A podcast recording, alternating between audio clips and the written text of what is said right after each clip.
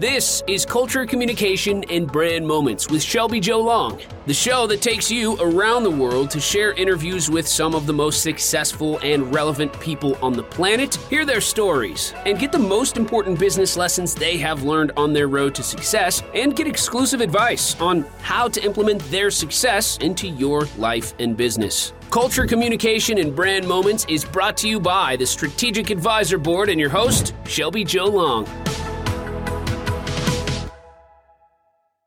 Hi, Shelby here today in the podcast. I feel like I should have been recording this podcast for the past, 45 minutes that Phillip and I have been talking, but I am excited to welcome Phillip Lanos to my interview today for the Genius Entrepreneur podcast. Has a wide variety of experience, an amazing story. I'm very excited to get into it. And it's interesting because Phillip and I work in the same podcast space, but we rarely talk to each other. And Phillip is always the interviewer and very rarely the interviewee. So I'm excited to dig into his story a little bit. So Phillip, introduce yourself. Absolutely. I run a company called Own the Rhythm that does a lot of similar work to any personal branding company out there. But my goal is to try to make it more of a must-have than a nice-to-have for people. So that's a work in progress for me. I'll openly admit that. And yeah, I'm not used to being the guest on shows, but I'm glad that I get to do this with you because I know that you not only understand the work that I do, but also, if it's any indication of the conversation we've had, I also can see where you want to take things and how you want to innovate the same space. So for me, it's exciting. And being a part of SAB, how could I not be excited to be on the show? Right. It is exciting because there's so many opportunities. The network is so wide and so varied. And yet you feel an interesting and specific niche in there. And I want to get into a little bit of your background and your story. I know some of your story and your background, but could you give the audience an overview of absolutely where you came from and how you came into this entrepreneur life and in branding and media? The most important thing people should know about me is it sounds corny and cliche, but I genuinely didn't intend to be in business. I really didn't. I want to say up until I was,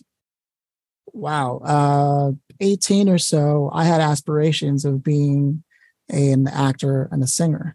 So all of my efforts, day in and day out, breakfast, lunch, and dinner, were about entertaining people, creating an ambiance. In fact, seeking to cause an effect, if you will, with my work.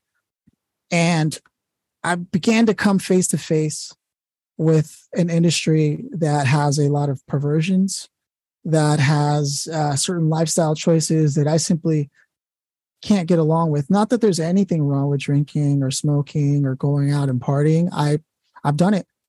It's not sustainable for my body. My body composition does not allow for me to do that and then still perform at high levels. I don't know anyone that can other than maybe Charles Bukowski. And so all those things started to pile up the further and further I got into it. Over the years, I continued to run into scammers. And, every industry has them. But there's something about Hollywood. It's just extra scammy if you're not in the right rooms with the right people. Right. And I wasn't going to be willing to learn Shakespeare either. And the audition system is terrible. It's worse than almost anything in business I've ever seen. In fact, if you were to try to book entertainers and try to get a hold of the creative talent agencies to create some kind of symbiotic relationship, it's nearly impossible. And it's because it's so outdated in terms of its communication channels, as opposed to business, which continues to innovate. So when I moved to New York at 24 and I was already kind of weaning my way off of things, I gave it one last hurrah in New York. I said, LA didn't work. And I get to New York and I start looking around and I noticed, there's a lot of ads here. I had never known. I was born and raised in LA. Mm-hmm. So I'm working on set on Orange is the New Black. Right. And I start thinking like maybe there's something more to this because, you got to go where the money flows. Sure, there's money in productions, but you don't control your own destiny. And when I saw the ads, I said, there are people spending money to be there. So I started looking into that space, got a bunch of opportunities for interviews because I'm well-read. I'm a bookworm, right? So I read a lot. So my book list is growing of the things that I need to read after I have a conversation with you. So yeah, I appreciate that. And so when I walked into those interviews for marketing, I already understood the terminology, you know, whether it was pay-per-click, you know, cost per conversion, lifetime value of a customer, SEO, I theoretically understood it all. And I just happen to be one of those people where if I read it, I can almost physically experience it. It's a really weird thing that happens in my being. And so without getting woo-woo. And so I ended up getting offers for jobs instead of internships. I took one of them and that made all the difference because then I became the problem solver there for about 5 years and single-handedly helped. You know, every company has this issue where they're like, one of their clients is like 80% of their revenue and they were about to lose that client. And I didn't know anything about Google Sheets, but I began to know and was able to create this concatenated report, if anybody's ever used Google Sheets, into a cell reference dashboard that gave them an overview of their national offices in a very executive type of way where they could just quickly look at it. And because of that report, we were able to sustain that 80% revenue. And that's when they started having one-to-ones with me, like, Phillip, if you were CEO, what would you be? Yeah. And that's when I started realizing, are they like grooming me? And they eventually started offering me positions and promotions. And I started saying, if I can do all this here in an industry I had no original intention to do this for, what would it be like if I worked for myself? And so as I departed and they respectfully accepted that because I turned down their money instead of taking it and then leaving because I have integrity, right? The CEO became my mentor, helped make a few introductions for me, which I don't take for granted. Made a bunch of mistakes over the phone, and eventually found my way into being able to position myself as a podcast launcher of sorts and content strategy. And I did this for large organizations like EO, almost right out of the bat, which is like if you don't know what EO is, it's like a contemporary to young professionals, YPO or Vistage, something along those natures. Right. So off the bat, I was in the room with big players. Now, what I didn't know was they took me on because I was cheap. You know? Hadn't had the opportunity to position yourself yet. Your offer, for sure. Yeah, but I'm a quick study. That's what they didn't know. So once they started asking for more, I asked them for more too. And then when they argued against it, I told them, well, what is the value of you getting the right guest on your show? Like, what is the actual value of that? Because I'm not charging you for what it costs for my time. I'm charging you for the value. And the minute I did that, there was a lot of friction between me and people in the org because they're limited because the organization itself, although it invites entrepreneurs, is very corporate and not entrepreneurial in that sense. And so It's all about budget cutting and you name it. And I can respect that. It's just, it's one of those things, right? So over the years after that, I found my way into Entrepreneur through some connections that I had made. And I started hosting there, did over 1,000+ conversations there with the impression, because I took a low stipend for it, the impression that I was going to be named in the articles and because I was the one hosting most of the conversations. Eventually, he brought on a bunch of other hosts so they could expand and scale up. But my name was never mentioned in anything, even though that was the original agreement. My image was nowhere. I even helped them launch an Inc. Magazine podcast. I was the only one on all those episodes, but it was their face. Now, I don't know if this was intentional. I can't assume that, right? I can't be conspiratorial, but it just is a fact that that's what happened. And so lucky enough for me, Jason eventually reached out and had me on the show. And it was a no-brainer to leave what I was doing there and start moving into this space while I do everything else. So that's kind of the shortest version I could come up with. Yeah, you have such an experience. And it's so, I mean, first of all, I think it's so commendable to say, for you at such a young age, to say no to the money and like take it out on your own, that in its own entrepreneurial spirit is something to be said, because that's scary. And, you know, maybe that's for me, I have been in a career for multiple years before I decided to step away and take my journey. And so it's very commendable. And I think it's an important entrepreneurial step.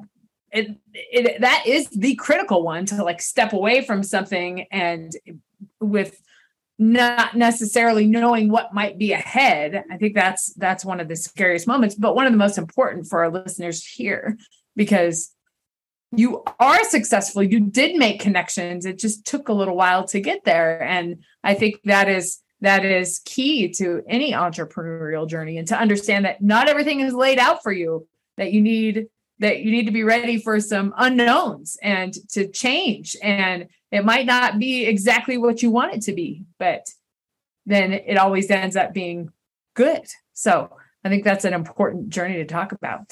The other thing that sticks out to me from that conversation is it seemed everything is so audience centered. You know, when you were in New York and you love interacting with audience and just even communicating with you, understand, you know, reading reports and reinterpreting them so they're more entertaining, more easily digestible. It's so, just having conversations with you. It's so much not about, it's about you, but it's equally about who you're speaking to. And I think that's such an important piece of communication that is missed, is that there's a lot of people out there that do a lot of talking, but don't do a lot of listening or thinking about who they're talking to. And I think that's an important message for entrepreneurs and anybody in business, because communication is so central. Absolutely. I mean, we sort of hinted at this prior. We were sort of flirting with the idea of like just where things have gone since the pandemic. And one of the biggest things I ran into myself was I didn't realize it, but I accidentally became antisocial. Not a jerk, right? I wasn't rude to people, but I just stopped spending time with anybody other than anyone in my immediate circle. Like, and I don't have a large circle. I know a lot of people, but I don't keep, you know, I don't know if you've heard of Dunbar's number, but there's only like 160 people you can actually have real connections with. And out of those 160, only 50 you could invite to a party, like a large, you know, kind of banquet. And out of those, only 15 you would invite to an actual dinner. And out of those, only 5 will ever be your confidants, right? Somewhere along the way, that whittled down to like 3 people. You know? And right. Some people don't even have that, right? And in business, I learned the hard way, you cannot afford to be antisocial. I agree with you. And I want you to expand on that. But I think that concept resonates with so many people, and particularly entrepreneurs that were shocked by the fact that we couldn't go to chamber meetings anymore. And we couldn't be in front of an audience anymore. And we're yearning for that. And they were like, what do we do? So I think it's a forced antisocial, but then maybe it gets a little comfortable. So anyway. Yes. No, that's exactly what it was. That's exactly what it was. And I'm sitting there wondering like, oh, is there something wrong with my systems and processes, my SOPs? No, I just somehow silently talk about, people are talking about quiet quitting. What about quieting the social, right? Like it's so important. And we just, most of us, and especially myself, haven't adapted to that. Sure, I do podcast calls all the time, right? That's not the same thing as interacting with people. It's not. Right. And we do our best work when we can turn off our brain and have it compartmentalized. I don't know if I'm a Mac user, but anyone who's ever used Windows in the past, and I'm sure many of us have, there was a function called the disk defragment, right? That would sort of clean up all the loose files and whatever, you know, sometimes you have duplicates and what have you. I think it's called something else now, like storage sense or something like that on the new Windows 11. But that same concept, our brain doesn't get a chance to do that if all we do is work, and and if we don't interact with new energies and new ideas, so that we turn this off for a second and let it sort of process what's occurred, right? And I personally don't live enough of my life. I live next to the beach and never go. So for anyone listening, antisocial is more than not just hanging out with people. It's also just not interacting with your environment, because communication is key. Even to things that, you know, are around you every day. You see that guitar? Yeah. How much do I communicate with that guitar? Because that's what it is. If I pick it up, I'm communicating with it. I'm feeling it. I'm building an affinity to it, right? I know it sounds abstract, but because these are the fundamentals of life.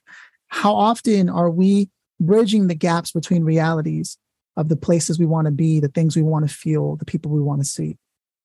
And if we don't do that in business, I mean, what are we doing? You know? Right.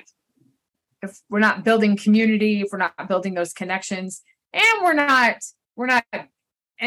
and giving value, yes, but it's more about giving value. It's more about engaging that value. Mm-hmm. And how can you build each other? And how can you exchange that value? But yes, how can we use that to get to the next level or to, you know, whatever level of business, or how can you play, you know, to explore those own talents to be able to help you socialize and meet more people, and then also help others do that too, to build that community. It's so important. Absolutely. 100% agree with you. Yeah. It's interesting. I want to ask a question about, so when you decided to step out into the entrepreneur and do the entrepreneur thing rather than take the money and all that, did you have an idea? What skills, what core, you know, I always ask about your core genius, because I feel that your genius is something that's intuitive to you, something that you just know how to do. It's something that's second nature to you. So did you feel that? Did you feel that, gosh, I can make a business out of this. I'm really good. I'm intuitive. I know how to read people. I know how to read situations. I can make a business out of this. Or was it more abstract than that? So I'm glad you asked that. I've only recently come to know who I am as a person, right? I'm 33. And when I did that, I was probably like, I don't know, 24 or 25. Which is, like, I think you mentioned, relatively young to be doing that. Although there are many people who are like 18 and 16 being entrepreneurs now through the internet. But the way I did it, I mean, if I looked back on it and I knew what I know now, I probably would have kept the job and built it on the side over time and still had that respectful conversation, because it's totally possible. But there's a reason why I ended up living, and I wrote about this in a little book. My book was just a bucket list thing. It's probably poorly edited, but it's out there, right? On Amazon and all that. But basically, there's a reason why I ended up living in an office space, like a box. I mean, it didn't even have windows, in the jewelry building, in the jewelry district of downtown Los Angeles, where it smelled like hookah and something burning for some reason, right? I was living in that because it was only $400 a month rent, showering at the gym. This is embarrassing, but looking back on it, it was worth it for me. And eating one slice of pizza a day because I didn't have any money, because I didn't have any revenue, because I jumped ship, moved from New York to Los Angeles and thought it was going to be all, you know, twigs and giggleberries. But it was none of that, right? It was terrible. It was horrible. I was broke. I was scared. And I felt like I made the biggest mistake of my life. And I told myself, okay, well, I have a little credit card. I'm going to go get a co-working space so that I'm not working out of this godforsaken hellhole, and only sleep here when necessary. And I remember I had like $3 in the bank, like nothing. And I was like, how am I going to do this? And I was like, what am I even doing? And that's when my mentor, this is where it really began, because when he called me and he's like, so how's it going? You know, that's why you left us. I'd love to check in on you. I said, not well, not at all. I have no idea what I'm doing. I'm like, and he's like, okay, well, what do you want to do? I don't know. I want to make a living doing what I love, right? What do you love? Well, I was an entertainer, right? It's funny. I have all these skills and all this know-how, but I almost stepped into learned helplessness out of a reaction to the survival effect that kicks in when you go from earning by the hour to earning based on value. But I didn't know it at the time. And so, right. So he said, okay, well, what's one skill that comes to mind right off the bat that, you know, you can do for people? So I immediately, what he was doing was trying to get me to shift from, you know, trying to go, because that same work that you spend looking for a job could be put into looking for a client. It's the same thing. Identify where the alignment meets, right? And what you're going to be trading is either time or value, right?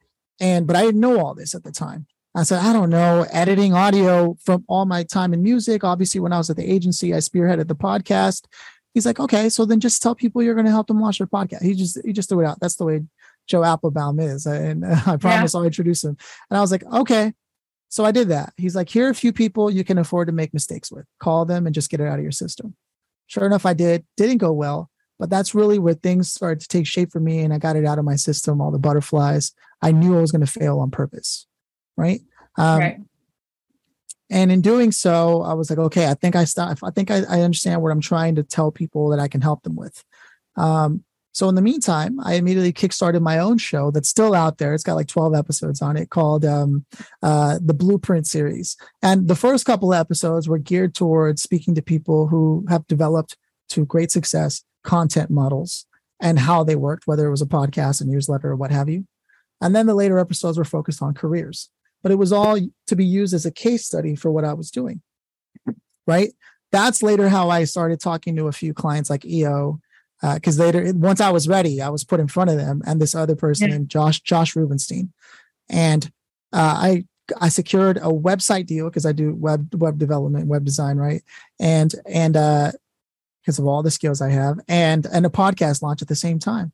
And I closed them for like $10,000. So I flew back to New York, which is crazy to go from zero to that, right? To that, for sure. Yeah. So I went back to New York and I did the job, interviewed him, got all his episodes up. He runs a construction company, a builder company called J Builders out of New York. It was awesome. And I moved back to New York because I was like, all right, maybe all my clients are in New York, right? And then I was like, wait a minute, if I'm doing all this for business, I could have done this for acting and music, the same hustle. I don't know why. And this is the hardest part about identity and habits, right? Is I hadn't fully accepted that I was clearly half decent at business because my identity was tied to who I was, not who I'm becoming. So it slowed my progress because I went back and that was when I finally made the final draw. It was clearly not working out for me. It's just not the same dynamics. And I walked across the Brooklyn Bridge and told myself, is this what I want? Across the whole walk, why am I not doing the things that are required? Like, BSing and rubbing elbows with people that I could care less about. It's not the same. They don't, it's not a meritocracy where business really is. And that's when I made the promise to myself that I was going to leave all that behind. And that's when things started to change. And eventually I got more clients and started to create something semi-sustainable, but I'm still a work in progress because I never made it past the freelancer to some contractors, which is how I usually run. Every now and then I'll get somebody who's better at me than something, and never into the small business, which is like, now I'm like running with a pretty regular set of people to entrepreneur, where now I'm raising capital and leveraging mass amounts of people and, creating visions. And so there's levels to that. And I know where they are because I've interviewed over 2,500 people at this point who do all this, right? Yeah.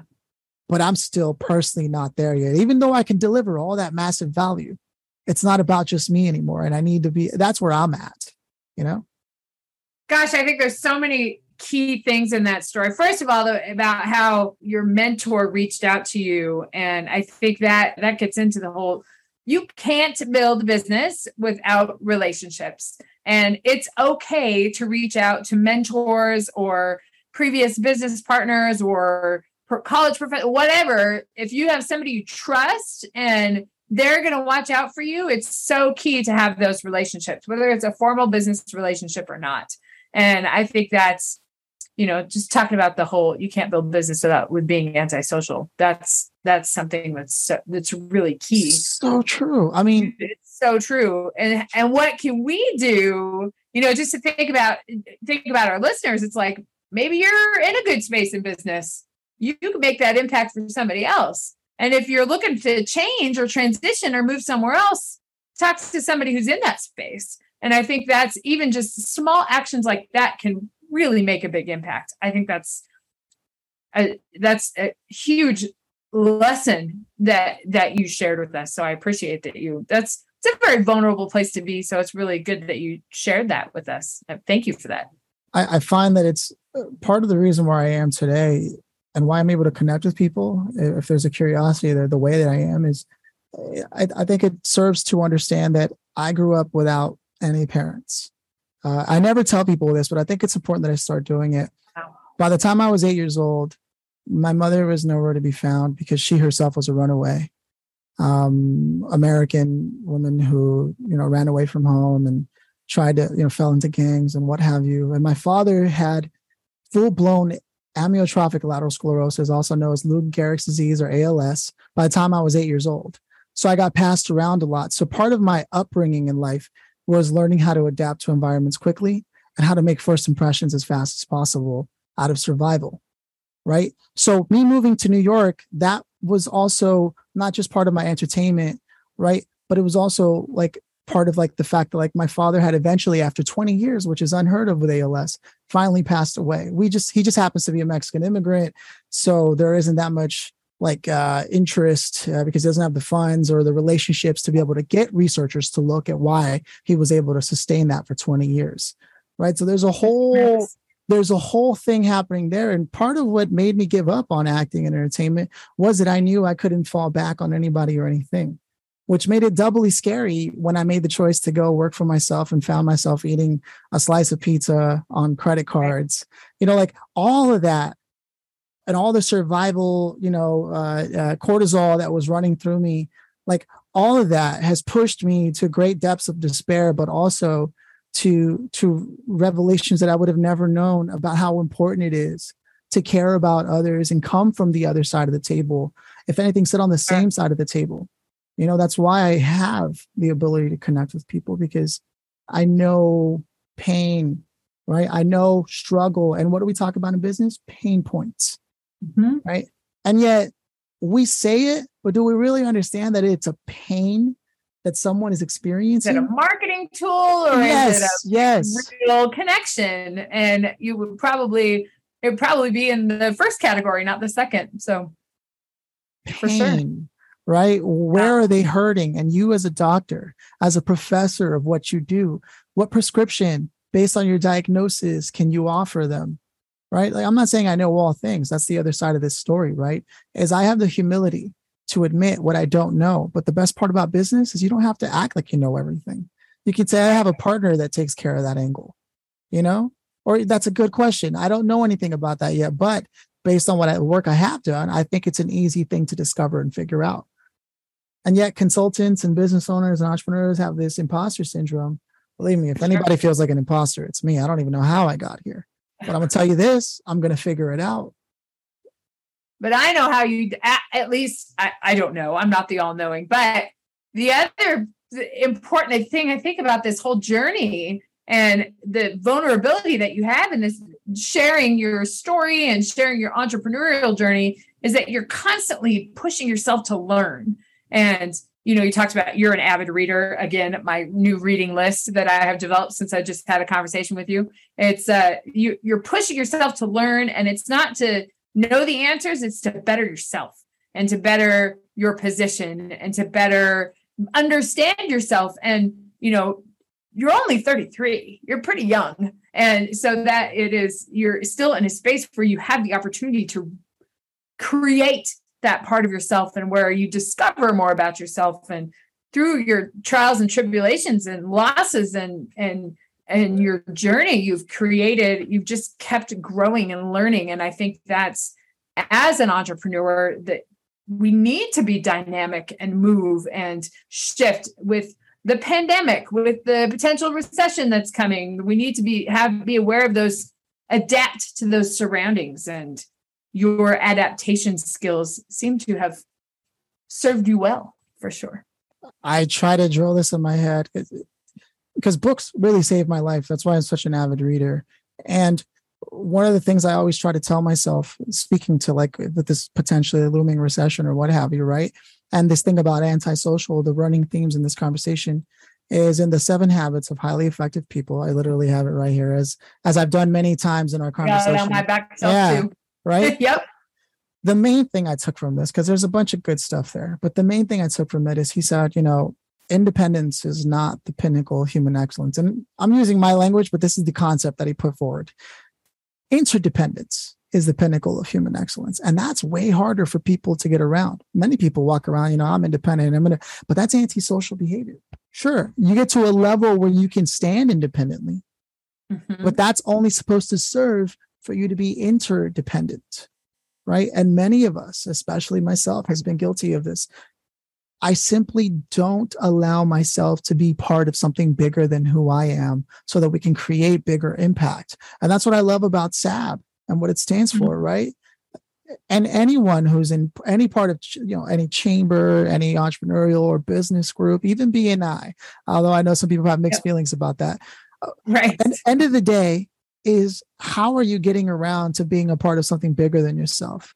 I try to ask myself this, and I don't always live up to it every day, but like, who did I help today? In what capacity?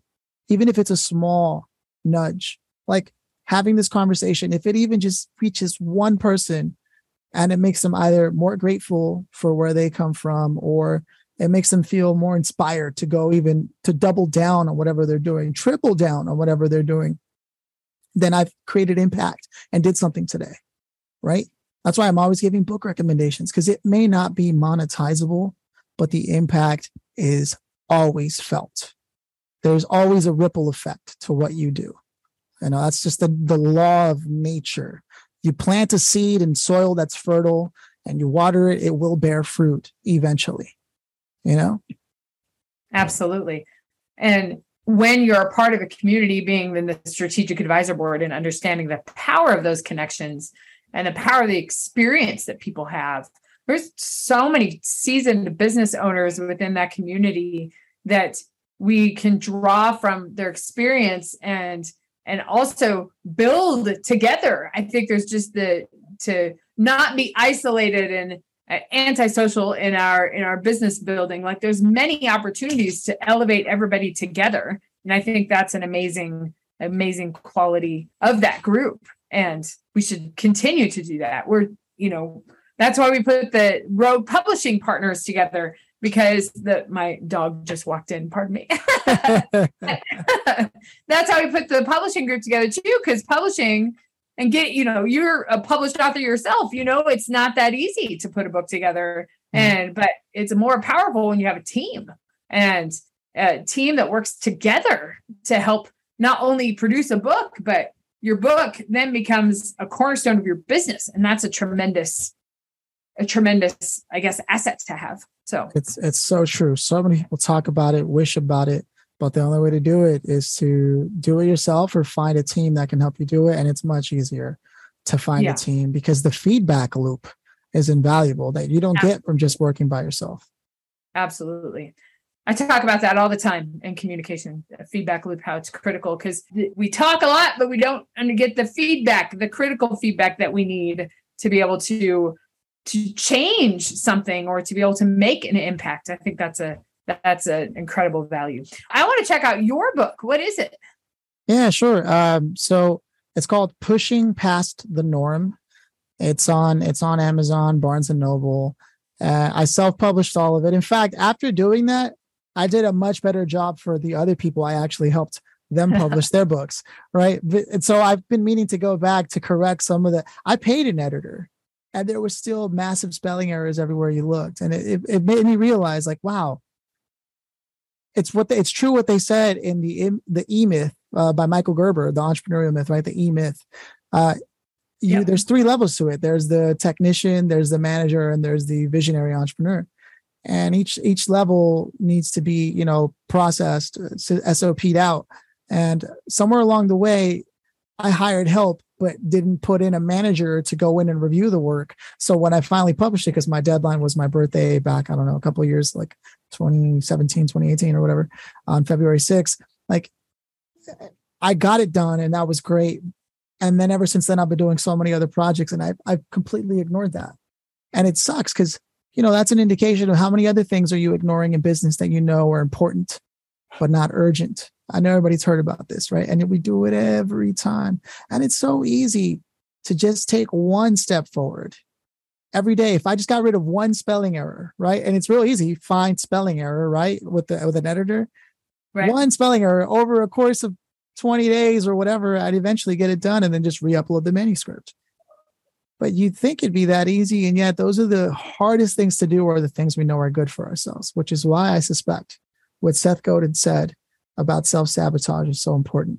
Half the time, why we self-sabotage has a lot to do with the fact that we don't want to be then seen as a person who really knows what they're doing. Because the minute that we do admit to ourselves that we know what we're doing, we now have to live up to that. It's much easier to be like, well, I mean, of course I'm not doing well. Like, you know, look at these mistakes that are all around me. It's almost, in a way, an inverted way of creating a safe spot, a comfortable zone. I'll never finish these things so that I'll always feel like, of course it didn't work out. Because if all that was done, you'd have no excuses for yourself. and excuses are the safest place to be. Absolutely. And you avoid failure, right? That you don't. Because it never happened. Yeah. It never happened. Yeah, that's right. If you don't try it, then I feel like I have that conversation all the time with my kids, right? But it's so true. It's like, if you don't know, you don't know unless you're going to, unless you try it. And you have to. That's funny you say, because I wrote the book specifically for kids, like for high school kids, because I grew up without parents. I figured, how can I write? I reverse engineered my life in like 14 lessons. It's not some gimmick. Oh, like 14 steps. Like I legitimately was like, these are the lessons I could think of to cut the learning curve in half of going from being, you know, someone coming out of high school to turning into a full blown adult in the world, you know? Yeah. And so I tried to reverse engineer what I had to learn, forced to learn to survive, because I grew up so young, you know, like living, you know, emancipated at 14 and working at a pizza place and paying rent. And, you know, it was just me and my 22-year-old cousins and, you know, trying to make something. And I'm lucky that I even had cousins. My life would have been a lot harder even if I didn't have that, right? As if it wasn't hard enough already. So yeah, I wrote the book mostly for that, even though I think I listen to my audiobook sometimes when I'm walking or running, and I'm like, I could take my own advice. Damn. Those core things, your core genius that is ingrained in you from your life experience that you learned. Yeah. Absolutely. And it probably influences your business today. Absolutely. I have some questions about your experience in entertainment and music. And you said yourself, you interviewed over 2,500 interviews, and which I think is an incredible number. Looking at my interview palette, I don't have that many, but hopefully I'll get there. I love interviewing. I love the communication. I think it's a lot of fun. What would you say? I'm in the communication space. And so when you interview people, what are some tips you can give us to be a more engaging interviewee, to be a more effective communicator, to get our message across easier? Because that's your space. That's your genius. You're in this brand connecting with your audience. How can we be more effective as business owners to connect with our audience? Sure. So I've been promising people for like the last 2 years. So talk about, putting money where my mouth is. I've been meaning to finish writing this book I've been working on called Conversational Power, right? And it's a working title. And there's so many frameworks that have just become a natural part of my personality. But I think the most important one as a host or as a business owner who's looking to connect, if you have trouble just connecting with people in general, because you feel like you're supposed to be doing something. And that's why, because first of all, you're not supposed to do anything other than listening. Okay. Right. But people feel like people make things harder than it has to be. I got to be doing something. So they go and learn neuro-linguistic programming, and they go and learn all these things to try to control this. Why? Because entrepreneurs have a certain degree of control they need in order to feel like things are moving in a way. It's a hustler's mentality, right? And I say this, you can't hustle your way into real love, real friendship, right? Or healing. There's no hustling that, right? But here is a framework that I came across in all the reading that I've done that I'm going to present among with other frameworks in that book that I'm writing, that I think really helps people, scientifically proven actually, to help people connect with others, because it was designed for those who suffer from not being able to understand facial recognition patterns to help inform you of how to speak to someone. So there's actually a proven framework that you can use starting to after listening to this to actually help you connect deeper with people. Value add right here. Right here, right now. And it's called the intimacy scale. Okay. And this is a derivative work of a psychologist named Eric Berne, who created something called transactional analysis. All right. I've done my research on this. I promise you, I wouldn't lead you astray. So here's how it works. There's an acronym called STOP, I'm You, right? And it's essentially a circle, because everything starts in silence, but also the deepest relationships can exist in silence, right? Mm-hmm. So the acronym is STOP, I'm You, right? And so it's like silence, things, objects, places. That's the stop, right? Most people live on the shallow end of conversations, And oh, the Lakers. Yeah, the Lakers. Oh, Paris, France. Yeah, Paris, France. You know, oh, these shoes. Yeah, these shoes. Oh, these cars. Yeah, these cars. Things, objects, and places. And you can watch the ball, the ping pong ball being tossed back and forth on a table. These shoes. Yep, these shoes. Right? If you want to push the envelope, you take it one step further from silence, things, objects, places to philosophies and ideas, right? Stop, I'm you. So philosophies and ideas is a critical juncture to watch for. And it's like you can gauge where they're at. So, oh yeah, these shoes. Yeah, these shoes. Well, have you ever paid attention to the way they're manufactured? You're starting to talk about philosophies or ideas, right? Personally, yeah. I believe. And if they write back, I don't know, I just wear the shoes. They're not ready for that yet. So you got to go back to passing the ping pong ball to things, object, places, or you find another way of phrasing what you're trying to talk about with philosophies and ideas. No, I really think that fundamentally, like, who even decided shoes had to look the way they do? They could have, you know, you see. So, and if they engage that, you've now increased the intimacy between you and that person, because now you're moving on to philosophies and ideas. This opens the gateway for being able to invite someone to share about themselves personally. Do you remember the first time you got your first pair of shoes and you can remember? Like, for me, I think my dad took me to Payless. And and those were my first shoes. And they always had this interesting, unique smell. It's a Payless shoe thing, right? Right. And so now you're asking about them. Well, as for me, my first pair of shoes was, and now you're in like the me and you, stop, I'm you, right? The M and the Y. And now you can close it out with us. It's funny. We both have shoes. We both have this thing in common. Now I'm using a very basic, absurd example, but it's really this progression.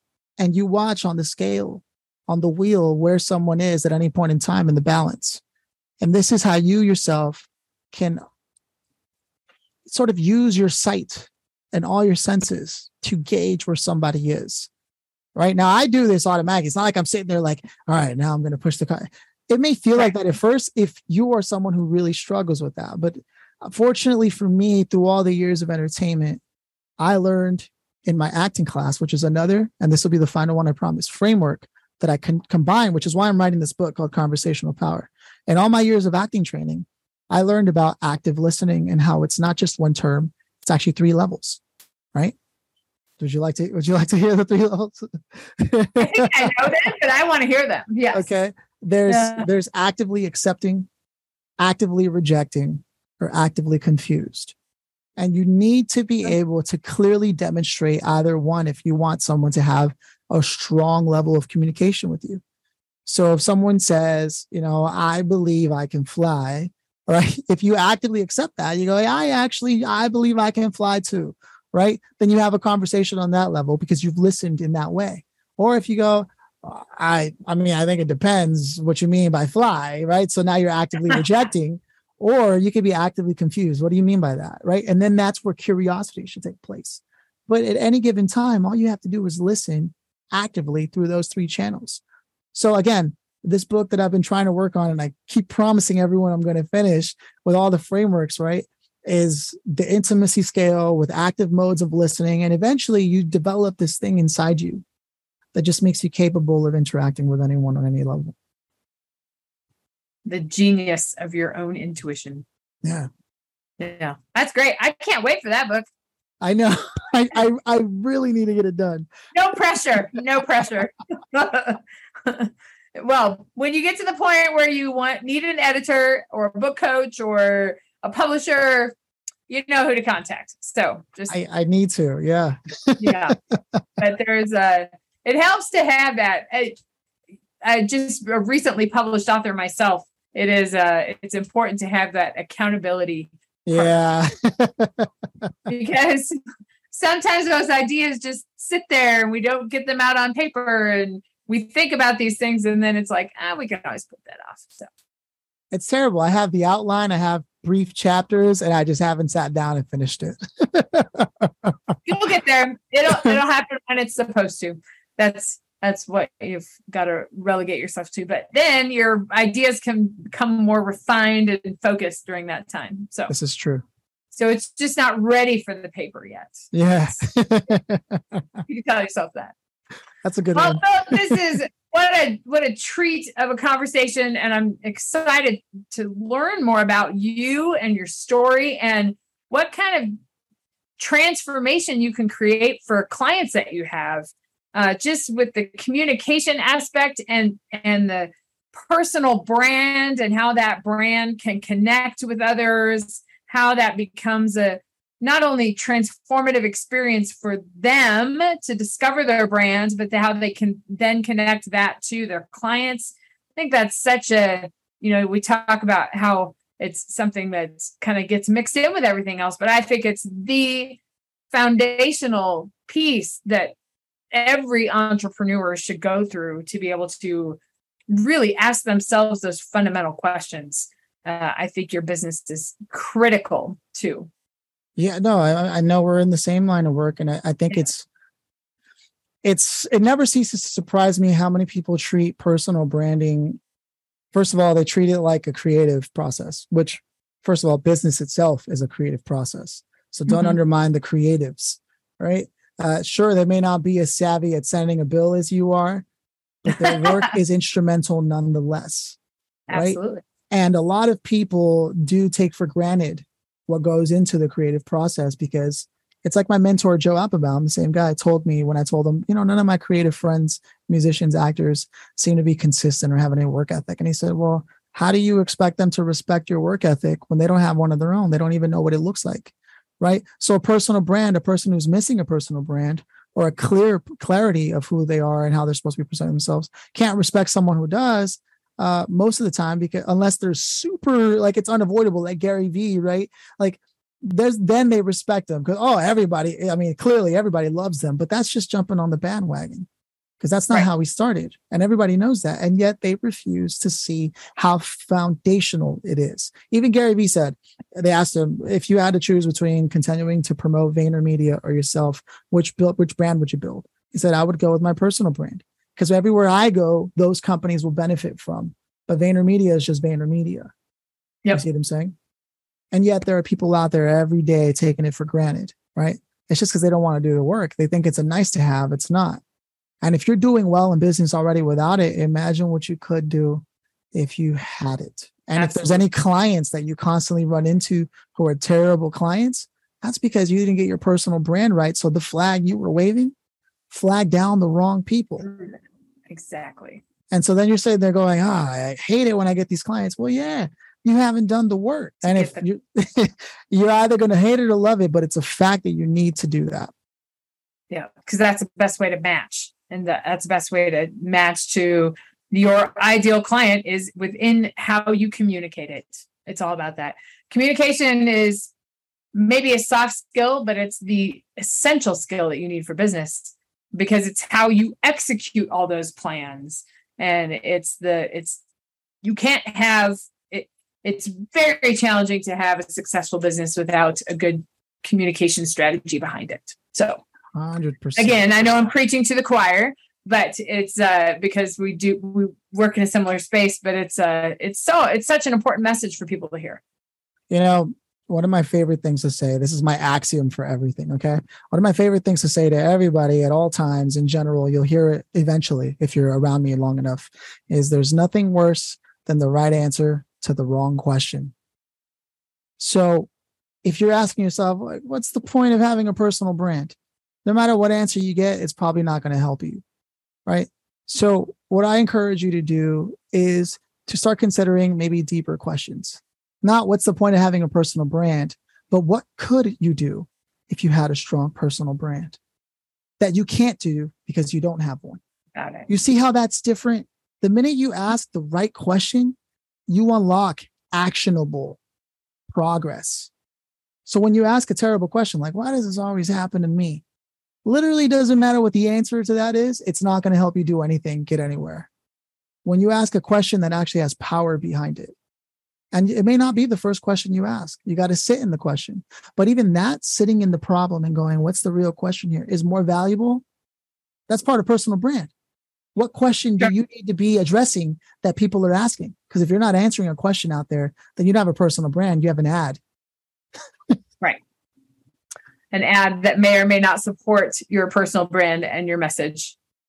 and you're a transformative power for sure.